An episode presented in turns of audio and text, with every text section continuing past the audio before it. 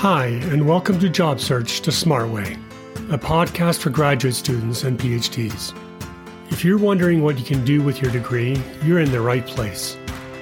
You'll learn top tips and strategies you can apply to build an impactful career and meaningful life. Your host, Dr. Maren Wood, will share evidence based research so that you can job search the smart way. Hello and welcome. I'm Dr. Maren Wood, and welcome to the very first episode of our new podcast. I'm so excited that you've decided to join us. This podcast is designed to help graduate students and PhDs leverage their education wherever smart people are needed. And so, by way of introduction, I thought I'd share with you my own journey into graduate school and then how I ended up leaving academia to start my own business, um, a business which focuses on helping graduate students and PhDs build meaningful and impactful careers. So here's the thing. Like so many of you, I loved school when I was growing up. I loved learning new things. And when I was little, I would go to my grandfather's house. I grew up on a, on a farm actually in southern Alberta. And my grandfather uh, who's actually 98 years old at the point at the time of recording this he lived in the same uh, yard as us. And i would go across the the road to my grandfather's house and he had all all these history books and encyclopedias. And i would sit in a chair in his house and i would read history books and encyclopedia sit in this big armchair. And i loved it. I loved reading reading and i loved learning new things. And so growing up in this small town I wasn't really, I didn't come into contact with a lot of professionals. You know, there were teachers and doctors and lawyers and dentists and accountants and farmers and welders. And, you know, it was a pretty conservative rural town. And so when I looked up at the world and looked for people who were like me who shared my interest where i saw them were in in my classroom they were teachers and so as a kid growing up and especially in high school you know as you start start trying to figure out what you want to do with your life so early so early on too early on uh, I, I latched onto teaching. I thought, well, that's what I, will do. That's where people who, you know, love to learn and share knowledge, uh, who are educators, that's what I, I want to be. So I, I went to university with the intention of being a social studies high school teacher. But when I arrived at university, my world lit up. I fell in love with academic history. You know, I'd always been curious about it, but it's such a different world when you end up in the academy. And I was surrounded by other people who were like me, who wanted to talk about, you know, gender in early modern England. And I got to take a course on the history of shopping in Victorian London. And I just was so intellectually engaged with the topics in my history classes that I just I knew that this was what I wanted to do for the rest of my life. I wanted to be a history professor. I wanted to teach and write about history. And so I went off to do my, my master's at Carleton University. And, uh, and then I went to do a PhD at the University of North Carolina at Chapel Hill. I, I did my PhD in early American history. And I'll never forget my first day when I arrived on campus at the University of North Carolina at Chapel Hill. I don't know how much you know about the campus, but the UNC Chapel Hill is one of the oldest public, actually, I think it is the oldest public institution in the United States. So it has these big trees and open grassy spaces and old buildings. And for a, a, history nerd, I mean, this was just fantastic. I thought I had, I felt like I had arrived. Like I felt so successful. I haven't felt that kind of success really in any other way as I did in that moment. Like, you know, maybe a couple of other times in life. But really, that was the moment when I thought, man, I have arrived. I've really made it. And this is my ticket. This is my ticket to the life that I want. And so during graduate school, I, you know, graduate school has its challenges and we can talk more about that um, you know, there was ebbs and flows and you know ups and downs and um, you know I, I think i was unhappy for parts of it. I just kind of thought that was normal. It's not normal. If you're listening to this and you're really unhappy in your graduate program, that's that's a problem. It's not normal. Um, but I assumed that that kind of like the grind of graduate school that was just a normal thing that you had to go through in order to have the life that you loved. And uh, I really loved the teaching, but secretly, I didn't really like historical research very much. I actually didn't like going to the archives.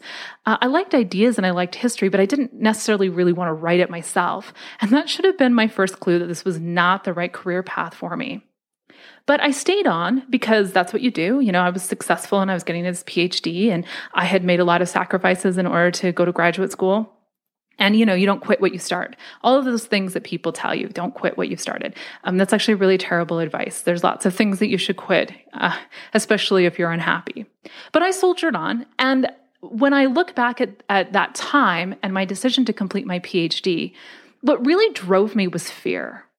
And it was fear that if I didn't complete my degree, I would have to leave on leave academia. I'd have to leave my tribe. I'd have to leave this world that I loved and I wouldn't be happy. You know, and that's kind of ironic. You know, here I was really struggling, you know, sort of with grad, the life of graduate school, poverty, the stresses, and was already kind of unhappy, but I was worried that leaving would make me more unhappy. Uh, and so I pushed on and I finished and I earned my degree. Well, I graduated right into the heart of the Great Recession, uh, the first Great Recession. Uh, now we're doing their second one with COVID 19. And when I started my PhD program, people were getting jobs. They were getting good jobs. But that dramatically changed. Everything evaporated in 2008, 2009. The academic job market just utterly collapsed. It just cratered. And suddenly it felt like a real bait and switch. You know, I'd come into this program. I was succeeding. I was, you know, getting awards and scholarships. I was doing fine despite my own doubts about myself. Uh, and now there were no jobs. And I had no idea what else I was going to do. And again, that fear, that fear of like, if I don't stay in academia, I'm going to be unhappy. What will I do? What will be the purpose of my degree? What would be the purpose of my suffering, of all of my sacrifices if I don't land a tenure track job? And that kind of unhappiness and anxiety that I was experiencing graduate school, that just intensified during the next couple of years because I did what so many PhDs choose to do.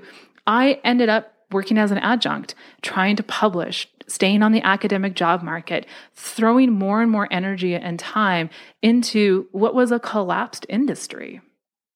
And this took such a toll on my mental and psychological health, and it put a ton of pressure and stress on my relationship with my with my partner. So hindsight is 2020, of course. And, you know, looking back, I just wish I would have I would have got my PhD. I think that was the right decision. I have no regrets. But putting those extra years of suffering and stress and sacrificing into an academic career was just not worth it. And the only reason why I did it was because I was so worried that I couldn't do anything else or that I wouldn't be happy doing anything else. And I see this time and time again with the graduate students and PhDs that I work with. We stay in academia because we are so convinced that our work and life will have less meaning if we leave. In fact, uh, last year, Beyond Prof did a survey of 3,500 graduate students, and 57% of the people who took our survey agreed with the statement that their work and life would have less meaning if they left academia. And that breaks my heart because it's just not true. And what happens is, you know, academia as a system feeds on that fear. It, fe- it otherwise, where would the adjuncts and the postdocs come from? Why would people move to small towns and take, you know, tiny little salaries and move away from friends and family if we weren't convinced that we had to do that for our own happiness and success? What if it's not true? What if you can leave and be just as happy, if not more so, taking control of your life, having more career opportunities, and that you'd still live the life of your of the mind and be intellectually engaged in your work? That's actually true but it's a truth that we don't share in academia. And one of the reasons why I think academia perpetuates this myth that the only way we can be happy is if we stay in the academy is because so few academics have spent a lot of time in professional workforces, in a professional workspace. And so we start to believe that we can't be doing other happy doing other things because we actually just don't know. We've never seriously researched or considered other career possibilities. And so if I look back on my own life and that fear that was driving me to stay in academia, you know, what did I know about the world of professional work?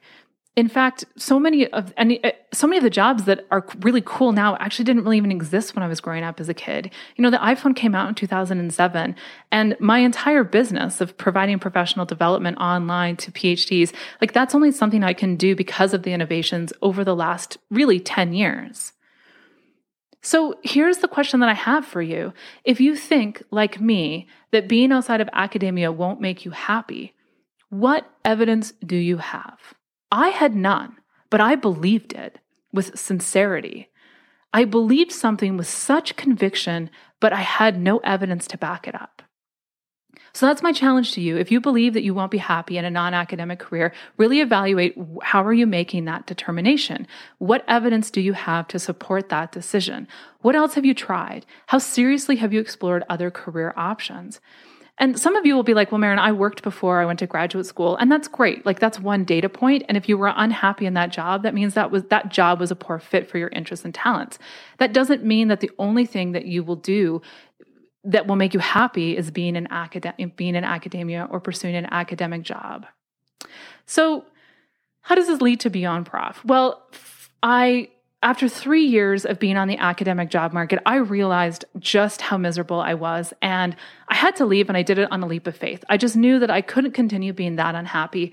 And what I hoped was that I would be able to find something where I could be just as fulfilled and intellectually engaged. I didn't think I'd like something more than teaching history. I just was hoping that I could find something that I would love as much. So I, my partner got a job in Washington D.C. as a consultant, and we moved from North Carolina up to D.C. And I had no plans, and I was completely ill-equipped to job search. Uh, I had only been focused on being a successful academic. I knew how to do the academic job market, but again, I didn't know really much about the professional workforce. I'd never identified my skills. I didn't even know how to write a resume, uh, and I was depressed and I was lost. And I really felt like I was just unemployable, that I couldn't do anything and I, I, you know, I floundered. I was like, what do I do? You know, what do I want to be for the rest of my life? What kind of careers are there out, out there for me? What do, what am I going to be if I'm not going to be a historian? You know, my identity was wrapped up in my scholarship. Um, and I, I, as I worked through this problem, and I did it as a, as a scholar and as, as, a researcher. I, I, you know, studied where other history PhDs went um, and found jobs. I read books on the job market. I interviewed people, and you know, what I started to realize through my own struggles and and process of trying to figure out what else I was going to do for the rest of my life, that I wasn't alone. That there are literally thousands of PhDs who are, go through this every single year as they realize that the academic job market isn't going to work out for them, or they finally just hit a wall in a contingent position, or they've landed in a faculty position and it's not the right fit, or they're grad students who've just realized that an academic career is not right for them. But there just wasn't an, enough material help for people that were like me when I was leaving the academy. And I didn't want people to feel like me. I didn't want people to go through this, this sense of doubt and loss and languishing and this just period of lostness, of wandering. And what I wanted to do was to connect PhDs who were going through that experience of leaving academia with concrete career advice that could help them, that could help them see that smart people work everywhere, that they do have talents and that they do have skills.